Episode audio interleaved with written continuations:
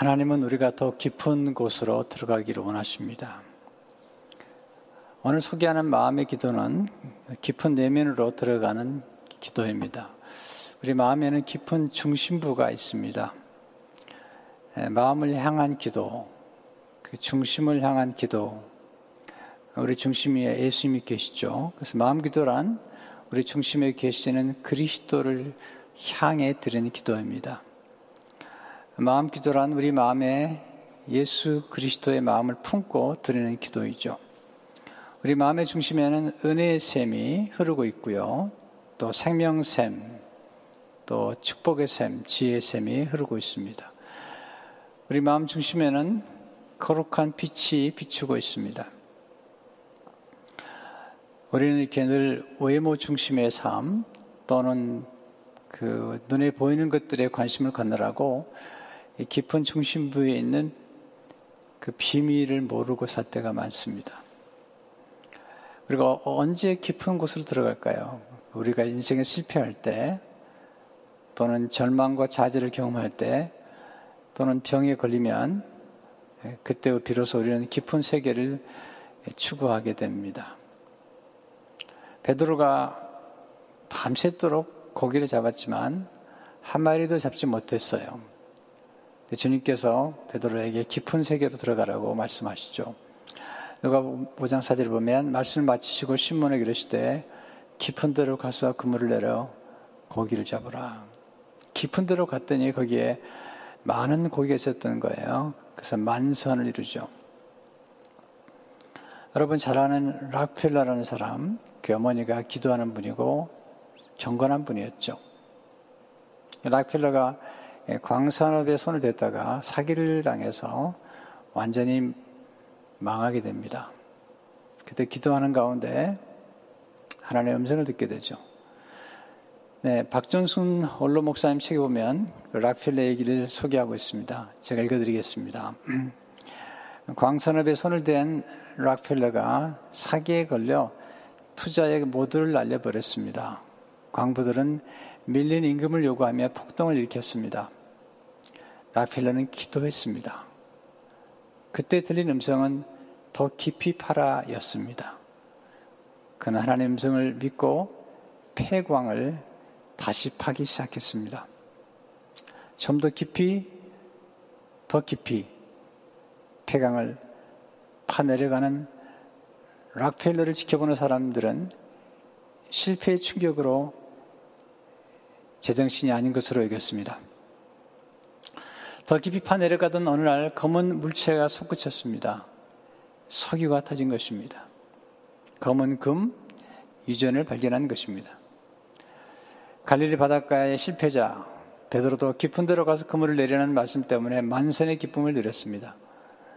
은혜의 바다는 길고 깊습니다. 차삭거리는 바닷가를 맴돌면 은혜를 체험하기 힘듭니다. 깊은 데로 보다 더 깊은 데로 그리고 더 깊이 파야 합니다. 성도가 깊이 내려가면 발견하는 것은 석유가 아닙니다. 석유보다 더 귀한 것. 예, 생명의 샘, 사랑의 샘, 은혜의 샘을 경험하게 되고 그리스도를 만나게 됩니다. 오늘 우리가 배우려는 고 말씀 통해서 깨닫는 아주 소중한 기도의 비밀들을 첫째로 하나님 우리가 내면의 성소에서 기도하기를 원하십니다. 우린 성전이죠. 고린도서 3장 10절을 보게 되면 너희는 너희가 하나님의 성전인 것과 하나님의 성령이 너희 안에 계신 것을 알지 못하느냐. 이게 우리의 정체성이죠. 예수님이 성전이시고 우리가 하나님의 성전이라는 것입니다. 우리 안에 성령이 거하신다는 것입니다. 교회는 건물이 아닙니다. 우리가 교회입니다. 우리 안에 거룩한 성소가 있습니다. 그곳에 성령이 거하시는 것입니다. 이 거룩한 성전 안에 가장 깊은 곳이 지성소인데 이 지성소는 아주 거룩한 곳이죠. NIV 영어성에 보면 The most holy place 가장 거룩한 곳이다. NASB는 지성소를 The Holy Holies라고 그랬어요. 네. 얼마나 깊어, 깊은 이 지성소가 거룩한 곳인지를 말씀하고 있죠. 그래서 성전은 거룩하기 때문에 성전을 더럽히지 말라. 고린도서 3장 17절을 보게 되면 누구든지 하나님의 성전을 더럽히면 하나님이 그 사람을 멸하시리라. 하나님 성전은 거룩하니 너희도 그러하니라. 자, 우리 몸이 성전이에요. 우리 안에 거룩하신 성령이 거하시고 우리 내면 속에 거룩한 성소가 있죠. 자, 여기서 깨닫는 비밀이 있습니다. 우리가 예수를 믿을 때 우리 하나님의 성전이 됩니다. 우리가 교회입니다. 걸어다니는 교회입니다. 하나님의 성전에는 하나님의 성령이 거하십니다. 성령님 우리 마음의 성소에 거하시죠. 하나님의 성전은 거룩합니다. 자, 우리가 거룩하게 됐죠. 우리가 거룩해서 거룩한 게 아닙니다. 구약의 대지상은 이 거룩한 지성소에 들어갈 때 짐승의 피, 어린 양의 피를 가지고 들어갔죠.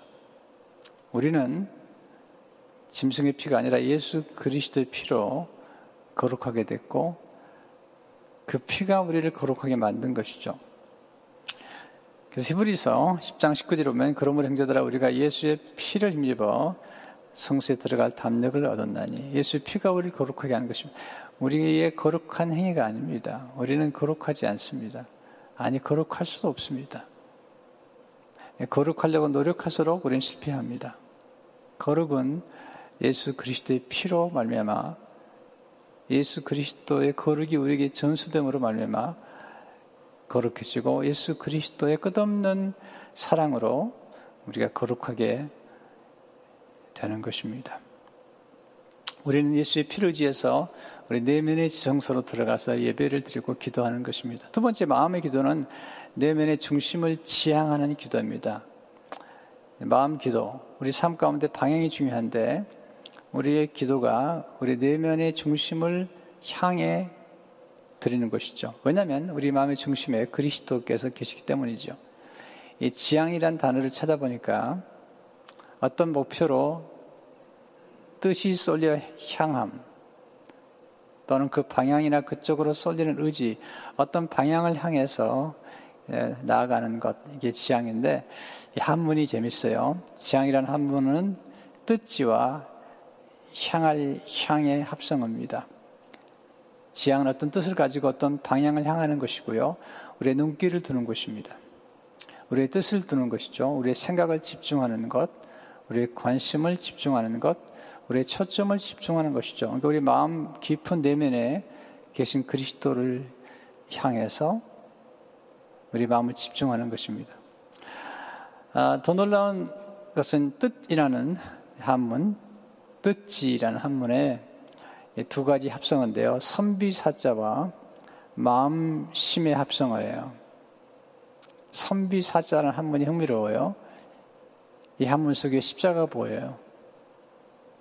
네, 선비사 속에 십자가 보이는데 원래 지향이란 단어는 네, 선비가 마음에 뜻을 품고 사는 거예요.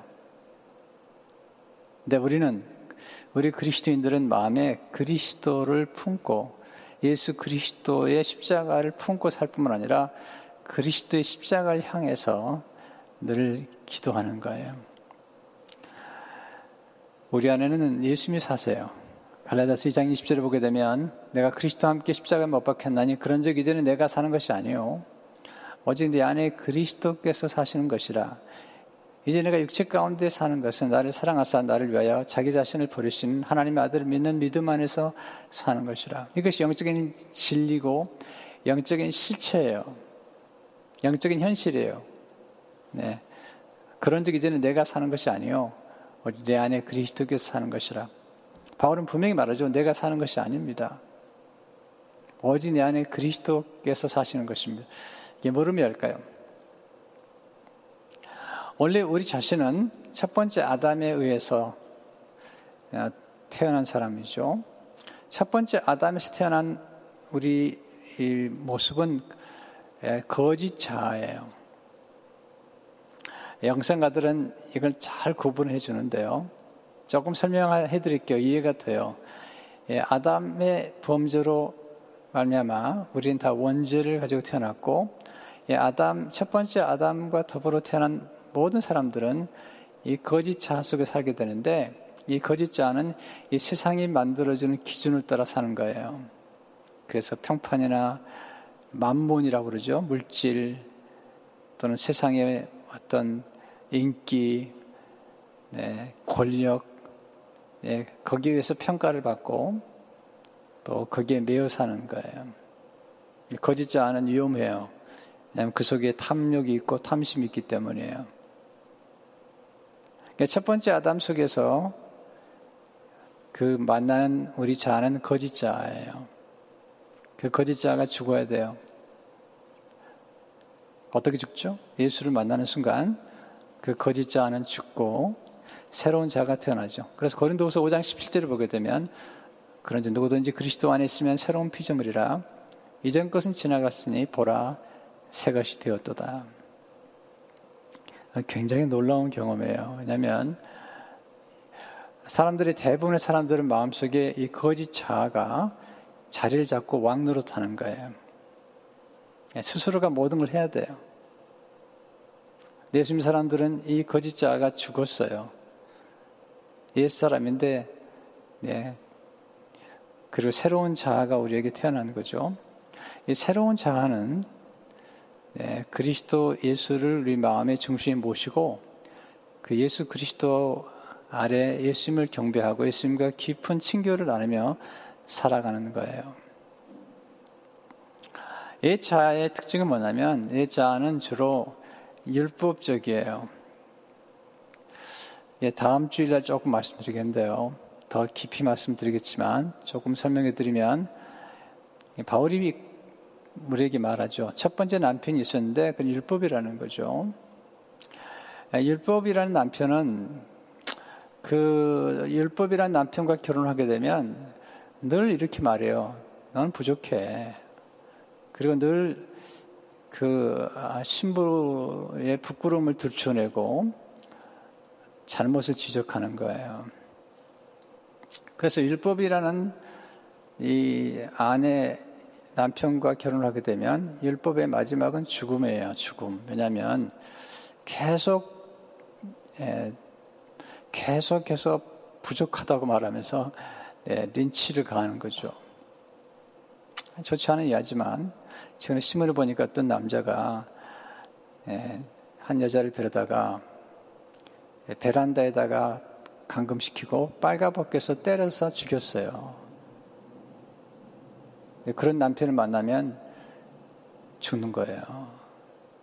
빨가벗겨가지고. 그러니까 율법이란 신랑은 우리 자신의 모든 것을 발가벗겨 놓고 그리고 네, 우리의 수치를 드러내게 만들고 우리가 부족한 것만 계속 지적하는 거예요. 네, 그 남편 만나면 인생이 공고해지는 거죠. 원래 율법 자체가 나쁜 건 아닌데 율법이 가지고 있는 성향이 그런 거예요. 그래서 율법이란 남편과 함께 사는 사람들을 예수 믿고도 여전히 율법이란 남편과 사는 분들이 많아요. 그래서 늘 내가 뭔가를 해야 되는 거예요. 늘 불안한 거죠. 근데 바울은 말합니다. 율법이란 남편이 죽은 후에 새로운 남편을 만났는데 그 남편은 은혜라는 거예요. 곧 예수님이시라는 거예요. 이 은혜라는 남편을 만나게 되면 그 신부가 네, 행복해져요. 왜냐하면 이 은혜라는 남편은 신부의 모든 것을 다 감싸줘요. 부족한 것을 덮어줘요. 수치스러운 것을 다 가려줄 뿐만 아니라 모든 책임을 다 지어주는 거예요. 네, 모든 걸 대신해 주는 거예요. 그리고 뭔가 할 때도 함께 해주는 거예요. 그리고 신부를 점점 거룩하고 아름답게 만들어주는 거예요. 그래서 이 은혜라는 신랑을 만나면 안식하게 돼요. 자, 우리가 내면의 성소에 들어가면 만나는 신랑이 계신데 예수님이시죠. 그게 우리가 추구하는 거예요. 율법과 진리는 달라요. 예수님 안에 은혜가 있었고 진리가 있었는데 이 진리는 무엇을 의미하냐면 우리를 자유케 하는 거예요. 율법은 우리를 자유케 하잖아요. 우리를 법으로 메어버리는 거예요. 근데 예수 그리스도 하나님께서 우리 주신 진리는 요한복음 8장 32절에 보면 진리를 아지니 진리가 너를 자유케 하리라는 거예요. 뭘 자유케 하죠? 로마서 8장에 보면 죄와 사망의 법에서 우리를 자유케 해서 생명의 성령의 법으로 인도하는 거예요. 예, 진리는 뭐냐면 우리가 더 이상 율법이란 신랑 아래 있지 아니하다는 거예요.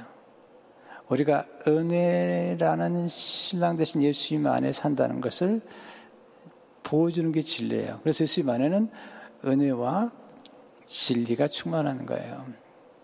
네, 진리의 빛이 들어오면 우리는 예수님의 예수님의 네, 신부이며 우리는 하나님의 자녀라는 사실이에요. 그리고 우리는 이제 율법에서 자유케 되었고 죄와 사망의 법에서 자유케 되었다는 거예요. 내가 뭔가 노력해만 되는 행위 중심의 삶에서 자유케 된다는 거죠. 이제 이걸 알 수 있는 것이 이제 그 레멘의 성소에서 우리가 경험하는 거죠. 진정한 안식이라는 것은 율법 아래 있으면 안식이 없어요. 은혜 안에 있을 때 안식이 가능하죠. 안식 기도가 이제 다음 주에 마지막으로 드리겠는데요. 안식의 비밀은 바로 은혜로운 신랑을 만나는 거예요. 아니 만날 뿐만 아니라 그분 안에서 사는 거죠. 우리 마음의 왕자에 네, 만문을 갖다 놓거나 세상을 갖다 놓거나 아니면 스스로가 스스로가 왕이 돼 가지고 앉아 있으면 행복하지 않아요. 내 마음의 왕자에 은혜로우신 신랑 우리의 모든 죄를 대신 담당해 주시고 우리의 모든 수치를 대신 담당해 주시고 우리의 모든 수치를 덮어 주시고 우리를 끝없이 끝없이 사랑하시고 파도가 밀려오듯이 물밀듯이 늘 우리에게 사랑을 베풀어 주시는 그 놀라우신 그 예수 그리스도를 중심에 모신 분은 행복해요. 만족스럽고 예, 천국을 경험하는 것이죠. 파스칼이 그렇게 얘기했어요. 하나님 없이 사는 사람이 비참한 까닭은 마음 한복판에 스스로를 둔 탓이며 하나님과 더불어 사는 사람의 행복은 그리스도를 중심으로 삼고 완벽한 사람이었던 그분의 삶을 따라가기 위해 힘쓴 덕이다. 이게 좋은 남편을 만나야 돼요. 네, 가정도 마찬가지죠. 어떤 가정은 율법이 움직여요. 너 부족하다는 거예요. 너는 못됐다는 거예요. 그러니까 집안이 안식이 아니에요. 집안이 싸움터죠. 근데 은혜가 움직이는 집안은 다르죠. 용서하고 사랑하고 덮어주고 네. 그래서 은혜가 움직여야 돼요. 마음 기도를 들게 되면 우리 마음의 집에 네, 천국을 경험하게 될 뿐만 아니라 사람들의 관계도 놀라운 변화를 경험하게 되죠. 세 번째 마음의 기도는 내면의 중심으로 들어가서 드리는 기도죠. 자, 마음을 향하고 중심에 들어가는 거죠. 왜 중심에 들어가냐면 거기에 성령이 계시기 때문이죠. 네, 하나님의 성전인 것과 하나님의 성령이 너희 속에 거하신다는 거죠. 근데 예수님께서 참 신비로운 말씀하세요. 내가 너에게 성령을 보내줄 텐데 그 성령이 너희 안에 거하실 것이다고 말씀하신 다음에 또 놀라운 얘기를 하세요. 요한복음 14장 20절에 보면 그날에는 내가 아버지 안에 너희가 내 안에 내가 너희 안에 있는 것은 너희가 알리라. 신비롭죠? 네. 예수님이 아버지 안에 계시고요. 우리가 예수님 안에 거하시고요. 예수님이 우리 안에 거하시는 거죠. 이 말은 뭐냐면 성삼의 하나님이 우리 안에 거하시는 거죠. 제가 오늘 말씀을 드리는 가장 중요한 이유는 뭐냐면 우리 안에 우리의 내면의 성소 안에 거룩한 중심부가 있으면 우리는 그곳으로 들어갈 수 있다는 거죠. 토마스 켈리는 이렇게 말합니다. 우리 내면 깊은 곳에는 영혼의 내적 성소 신성한 중심 그리고 말씀하신 음성이 존재한다. 늘 그곳으로 들어갈 수 있다는 것입니다. 우리 영혼은 깊이 깊은 곳에 있습니다. 잠언 20장 27절을 보게 되면 사람 영혼은 여호와의 등불이라 사람의 깊은 속을 살피느니라. 우리는 깊은 곳으로 들어가야 돼요. 내면의 중심부는 어떤 곳일까요? 깊은 곳이에요.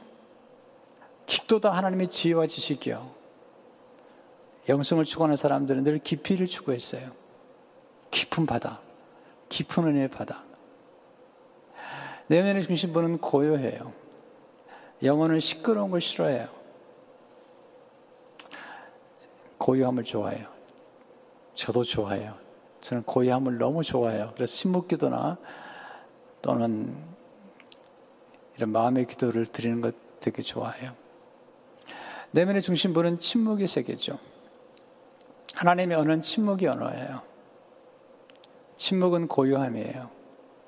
침묵은 우리 마음에 있는 불꽃을 가꾸는 거예요. 말을 많이 하잖아요. 그러면 우리 마음속에 있는 불꽃이 시들어 버려요. 그래서 욕하거나 말을 많이 하면 또 더러운 말을 많이 하거나 그런 말을 많이 하면 우리 마음에 불이 사그라지기 때문에 힘을 잃어버려요. 우리 언어가 타락해 버리는 거예요.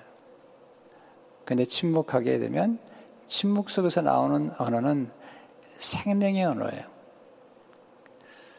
내면의 중심배는 거룩한 불꽃이 타오르는 곳이에요. 성령의 불꽃이. 네, 성령을 소멸하지 말라고 그러잖아요. 성령의 불꽃이 있는데 이걸 잘 갖고 와야 돼요. 토마스 아킨버스가 말했어요. 사람은 추워지기 시작하면 불을 피우는 그 작은 일을 무슨 큰 작업인이라 생각하여 오히려 외부에서 평안을 찾으려 한다. 여러분, 이 불은 우리 내면에서 타오르는 거거든요. 내면의 중심부에 생명수의 샘이 흘러넘치죠. 네, fountain of life. 네, 생명의 샘, 은혜의 샘이 넘치는 것이죠. 내면의 중심부에는 성삼의 하나님의 임재가 있죠. 네, 하나님이 함께 하시면 놀라운 경험을 하게 되잖아요. 그래서 우리는 자꾸 거룩한 중심부로 들어가야 돼요. 좀 깊어져야 돼요. 너무 피상적인 것은 좋지 않아요. 네 번째, 마지막, 마음 기도를 드리기 위해서는 거룩한 단어를 선택해서 기도해야 돼요. 오늘 드리는 제가 이제 구체적인 방법을 좀 가르쳐 드리겠는데요. 이게 다 사실은, 어, 침묵 기도, 호흡 기도, 감성 기도 다 연결이 돼 있어요. 그래서 조금 아, 그 비슷해요. 보통 호흡 기도와 마찬가지로 이 마음 기도도 하루에 한 20분 정도 아침에 또는 저녁에 한 20분 그렇게 하면 좋은데요. 아침에 20분 정도 해도 괜찮아요. 아, 그런 때 이제 20분 정도 기도하고 하루 종일 조용하게 마음 기도를 드리는 거죠. 어떻게 하면 좋을까? 첫째로 긴장을 완화하고 의자에 편히 앉아 침묵 기도를 들으십시오. 좀 부탁드리고 싶은 것은 이럴 때 꼭 다리를 꼬지 말고 다리를 약간 편하게 앉아서 허리를 펴고요. 긴장하시면 안 돼요. 침묵 기도를 잠시 드리는데 보통 한 1분, 2분만 들어도 돼요. 우리는 이 침묵을 두려워하는데 어, 침묵이 중요해요. 요즘 수요 기도회마다 우리가 통성 기도를 한 다음에 마지막 기도를 제가 인도할 때 침묵 기도를 잠시 해요. 여러분 경험하시겠지만 한 1분, 2분밖에 되지 않아요. 근데 침묵 기도를 처음 할 때는 조용히 기도하면 1분, 2분이 그렇게 길게 느낄 수가 있어요. 왜냐 우리는 그렇게 침묵하지 않기 때문이죠. 침묵 기도를 하게 되면 느끼는 게 뭔지 아세요? 저만 그렇게 느끼는지 모르겠는데요. 아주 고요해요. 아주 평화로워요. 그러니까 아, 마음 기도를 시작할 때 좀 긴장을 풀고요. 그리고 침묵 기도를 드리면 좋아요. 두 번째 떠오르는 죄가 있다면 회개 기도를 드리세요. 죄를 감추는 게 아니에요. 죄를 숨기는 자는 피망이 이르러요. 숨기면 다치게 돼요. 하나님 은혜가 다치게 돼요. 또한 숨기면 갇히게 돼요. 주의 갇히게 되고 또 숨기면 노예가 돼요. 마귀의 노예가 돼요. 근데 죄를 드러내잖아요. 그러면 하나님이 그 죄를 깨끗하게 씻어주세요. 죄를 자백하면 예수의 피가 와서 깨끗하게 씻어주시거든요. 우리는 죄 때문에 망하지 않아요. 죄를 숨겨서 망하는 거예요. 죄를 고백하면 하나님의 깨끗한 피로 우리를 깨끗하게 씻어주시는 거예요. 근데 놀라운 사실은 회개할 사람은 회개하지 않고 회개하지 않아도 될 사람들이 회개를 잘하는 거예요. C.S. 루이스가 충격적인 말을 해요. 사실 회개는 선한 사람이 할 수 있는 일입니다. 바로 여기 함정이 있습니다. 정작 회개가 필요한 사람은 악한 사람인데 완전한 회개는 선한 사람만 할 수 있는 말입니다. 여러분이 악해질수록 회개의 필요성은 점점 더 커지고 회개할 수 있는 능력은 점점 더 적어집니다. 이게 굉장히 중요한 포인트예요.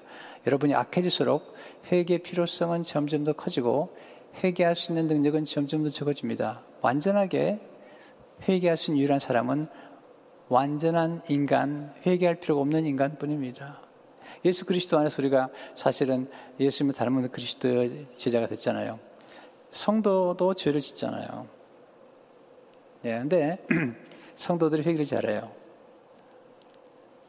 왜냐면 회개해야 될 악인들은 회개할 능력이 없어요. 내 성도는 예수님의 피로 있는 성도는 회개를 잘하게 되죠. 떠오른 죄를 회개하면 회개는 개방성이에요. 열림이란 말이죠. 열리면 예수 피가 임하고 비침이에요. 열리면 새로운 미래가 열려요. 축복이 열리는 거예요. 그래서 회개는 복된 거예요. 왜냐하면 회개하면 마음을 열기 때문에 개방이 되고 거기 하나님의 임재가 임하게 되고 그리고 하나님의 은혜가 부어지게 되죠. 숨기면 다침이라니까요. 우리가 마음을 열어야지 관계가 좋아지는 거예요. 언제 친구가 되죠? 우리 마음을 열어서 마음을 털어놓을 때 그때 친구가 되는 거죠. 우정은 거기서 싹 트는 것처럼 하나님과의 우정도 거기서 싹 트는 거죠. 세 번째, 짧은 거룩한 단어를 선택해서 중심부로 들어가십시오. 이제 우리가 기도하러 들어갈 때 들어가는 마음을 지향하는 단어가 필요하다는 거죠. 이런 거룩한 단어를 그러는데 복잡하지 않아요. 짧은 한 단어나 짧은 기도면 돼요. 저는 주로 하나님, 예수님, 성령님, 또는 빛, 또는 풍성함, 때론 하나님 이름 여호와 이레, 여호와 니시, 또 임마누엘, 또는 감사, 또는 회복, 이런 단어들이 필요한데요. 이런 단어들을 가지고 조용하게 읊조리면서 마음의 성소에 들어가는 거예요. 아, 전 요즘은 이제 그 호흡 기도를 자주 드리는데 예수 기도, 주 예수 그리스도 하나님의 아들이시여 나는 죄인입니다. 자비를 베푸소서. 이 짧은 기도를 들 때마다 굉장히 평화를 경험해요. 하루에도 여러 번 드려요. 그냥 일하다 드리기도 하고 산책하다 드리기도 하고 기도할 때 드리기도 하고 주 예수 그리스도 하나님 아들이시여 나는 죄인입니다. 자비를 베푸소서 이렇게 함으로써 기도 안으로 들어가는 것입니다. 하나님 임재를 연습했던 경험했던 로렌스 형제 브라더 로렌스라고 그러는데요. 아, 이분은 이렇게 기록했더라고요. 하나님의 임재 연습을 처음 시작할 때 사랑에서 우러나오는 짤막한 기도의 말들 잘 보세요. 사랑에서 우러나오는 짤막한 기도의 말들 예컨대 주님 저의 모든 것은 주님의 것입니다. 사랑의 하나님 전심으로 하나님 사랑합니다. 주님 주님의 뜻대로 저를 사용하여 주옵소서 등과 같은 말들을 고백하는 것도 나쁘지 않다. 이게 경험해 본 거죠. 그러나 마음이 헤매거나 세상으로 돌아가는 것만큼 막아야 한다는 것을 잊지 말라. 하나님께만 시선을 못 박아두기 위해서는 자신의 의지가 하나님의 임재 안에 머물 수 있도록 연습해야 된다. 무슨 얘기냐면요. 우리 기도하다 보면 우리 생각이 자꾸 다른 데로, 다른 데로 막 움직여요. 다른 데로 움직이는 우리의 생각을 예수님께 향하기 위해서는 집중해야 되는데 이 집중할 때 도움이 되는 짤막한 기도, 짤막한 단어, 이게 필요해요. 자, 우리가 살아가면서 다 짤막한 단어를 붙잡고 사는 거예요. 어떤 분은 된다. 네, 할 수 있다. 어떤 분은 미쳤다. 네. 아, 미치겠네. 짧은 단어예요. 네. 글렀네. 안 되겠네. 어떤 분은 할 수 있다. 반드시 된다. 네. 믿으면 승리한다. 이렇게 짧은 단어가 우리 움직이는 건데 이 거룩한 성소에 들어갈 때 짧은 단어로 기도하는 거죠. 그러면서 들어가면 돼요. 네 번째, 거룩한 단어를 의식하며 마음을 하나님께 향하여 들어가는 것입니다. 그리고 들어가서 하나님과 교제하는 거죠. 에, 이것도 좋아요. 아침에 큐티를 하잖아요. 또는 성경을 암송하든지요. 또는 성경을 읽든지요. 그 중에서 한 문장을 붙잡는 거죠. 우리가 오늘 이제 말씀을 암송했잖아요. 빌보스 2장 3절 4절 아무 일이든지 다툼이나 허용을 하지 말고 오직 겸손한 마음으로 각각 자기보다 남을 낫게 여기며 또한 각각 자기를 돌아올 뿐더러 다른 사람의 일을 돌보아 나의 기쁨을 충만케 하라. 자, 이렇게 아침에 암송했다면, 네, 겸손하신 예수님, 또는 겸손의 은혜를 주십시오. 돌보아 주십시오. 돌보게 주십시오. 이렇게 네, 짧은 아침에 묵상한 말씀이나 또는 큐티나 또는 아침에 들은 설교 말씀 가운데 어떤 짧은 단어를 가지고 묵상하면서 이제, 이제 마음속에 들어가는 거죠. 내면의 성소에 들어가서 주님과 함께 교제하는 거죠. 이제 이런 시간들이 보통 15분, 20분 되겠죠. 네, 그렇게 기도하는 거죠. 그리고 이제 마지막 다섯 번째, 마음 기도를 드린 후에 잠시 침묵 속에 머무도록 하십시오. 그러니까 전체를요, 한 20분, 30분 잡으면 될 것 같고요. 시간이 안 되면 7분도 괜찮아요. 그리고 침묵 속에서 마무리를 하는 거죠. 아침에 한 번, 또 저녁에 한 번 드리면 좋은데요. 뭐 그렇게 할 수 없으면 아, 짧은 시간도 괜찮아요. 아침에 한 번도 괜찮은데요. 그럼 이렇게 마음의 기도를 드리면 어떤 결과를 경험하냐면 저의 경우는 고요함, 평강, 또는 어떤 기쁨 경험하게 되고요. 뿐만 아니라 열매가 나타나는데 겸손 또는 순종, 사랑 이런 열매를 경험하게 돼요. 자, 이렇게 하면 하루 종일 제 마음의 기도는 하루 종일 하나님 임재 앞에 생활하는 것으로 이어지는 것 같, 그래서 많이 경험하게 되죠. 그래서 일하다가도 마음 기도 드리게 되고요. 아, 단순하지만 이렇게 경험하게 되면 굉장히 그 얼굴이 평화롭고요. 또 일을 하더라도 허둥대지 않고요. 또 침착하고요. 또 아이들을 기를 때도 아이들이 막 그냥 갑자기 울어도 침착하게 반응하고 예, 그런 이제 경험을 하게 되죠. 그래서 우리가 이제 어떤 상황에 처할 때도 침착하게 대처하기 때문에 더 총명스럽게 반응할 수 있어요. 그리고 분별력이 생기고요. 반응 능력이나 대처 능력이 빨라져요. 사람들이 막 짜증을 부리고 화를 내도 함께 짜증 부리지 않아요. 네. 한 사람이 고요하면 그 고요가 전염시킬 수 있거든요. 그리고 상대방의 분노를 이렇게 수그러뜨릴 수가 있습니다. 네, 그런 면에서 이제 이 기도는 정말 좋은 기도죠. 마음 기도를 통해서 공동체는 그리스도를 바라보게 되죠. 마음 기도는 개인이 드린 기도지만 이 기도가 깊어지고 공동체가 같이 기도를 드리게 되면 어떤 결과를 가져오냐면 서로 안에 있는 마음을 바라보는 거예요. 서로 마음속에 있는 그리스도를 바라보는 거예요. 너무 아름답잖아요? 네. 부부가 같이 신앙생활 할 때 남편 안에 있는 그리스도를 바라보고 또 아이들 안에 있는 그리스도를 바라보는 거죠. 여러분, 아이들이 기도 잘해요. 아이들 속에 그리스도가 계세요. 그리고 아이들이 겉으로는 투정을 부리는 것 같지만 또 속이 깊어요. 자, 그러니까 이 공동체가 서로가 서로를 바라보면서 은혜 안에 생활하게 되면 또 은혜라는 신부, 은혜의 신부가 되면 은혜라는 신랑의 신부가 되게 되면 은혜로워져요. 교회도 은혜로워져. 어떤 교회는 굉장히 율법적인 교회가 많고요. 또 잘 싸우죠. 근데 은혜의 신랑을 만나면 싸우지 않아요. 왜냐하면 은혜의 신랑이 다 책임을 져주기 때문에. 그리고 덮어주기 때문에. 그래서 가정도 평화롭고 교회도 평화로워요. 우리, 우리 교회가 굉장히 은혜스러워요. 네, 왜냐하면 네, 은혜로우신 예수님 때문에 그래요. 옳고 그름을 자꾸 따지는 것은 율법이고 선악과죠. 네, 옳은 것이 나쁜 건 아니에요.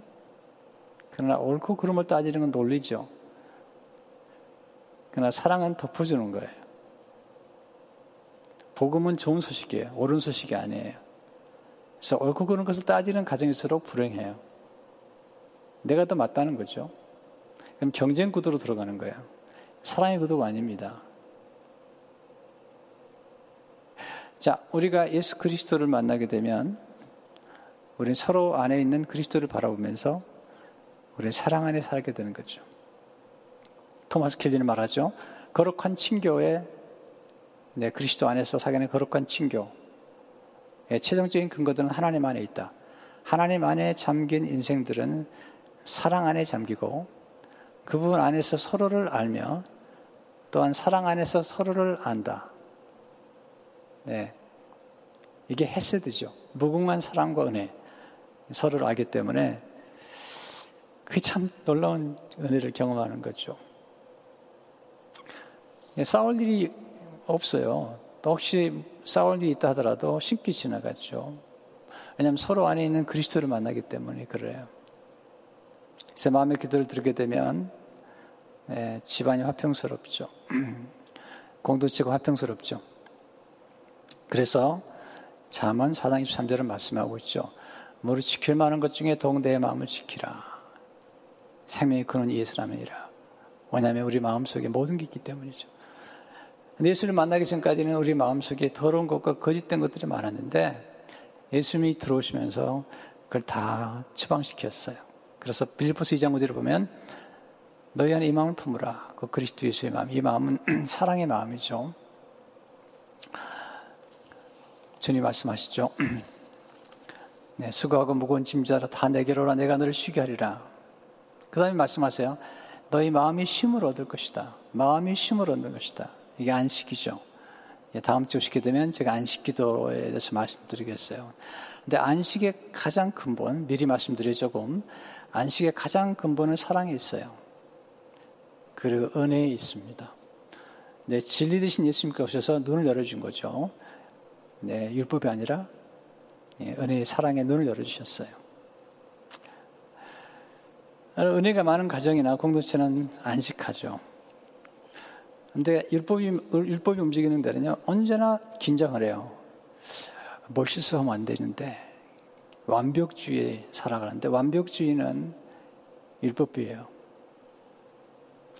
근데 은혜는 완벽주의가 아니에요. 은혜는 예수님이 늘 덮어주는 거예요. 그리고 예수님이 우리로 하여금 우리는 부족한데 우리의 손을 잡고 마치 어린아이들이 그랬을 때 삐뚤빼뚤한데 네, 할머니나 엄마가 손을 같이 잡고 글을 쓰는 거예요, 같이. 근데 글이 잘 써져요. 그리고 말하죠. 아들과 딸에게 또는 손주에게 내가 쓴 거야. 내가 쓴 거야. 네, 그러면서 점점점 글을 잘 쓰게 되는 거예요. 우리 삶도 마찬가지죠. 그래서 마음 기도를 드려서 이렇게 은혜를 경험하게 되면 우리 삶 자체가 풍성해질 뿐만 아니라 가정이나 또 교회 공동체가 행복해집니다.